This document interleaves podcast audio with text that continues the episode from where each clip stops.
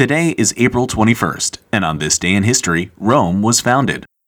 Rome wasn't built in a day, but if you had to pick a day, traditionally, April 21st, 753 BC is when Rome was founded by twin brothers Romulus and Remus.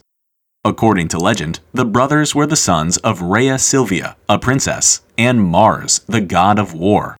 After they were born, Rhea's uncle deposed her father, the king of Alba Longa, and ordered that the infant boys be killed. Left to die on the banks of the river Tiber, the boys were saved by the god of the river, fed by a particularly helpful she wolf, and raised as the sons of a shepherd named Faustulus. As they grew older, the boys became involved in the long running civil war at Alba Longa and discovered their true identities. With that knowledge and their natural abilities as leaders, the twins helped restore their grandfather to the throne before leaving the city to found their own town.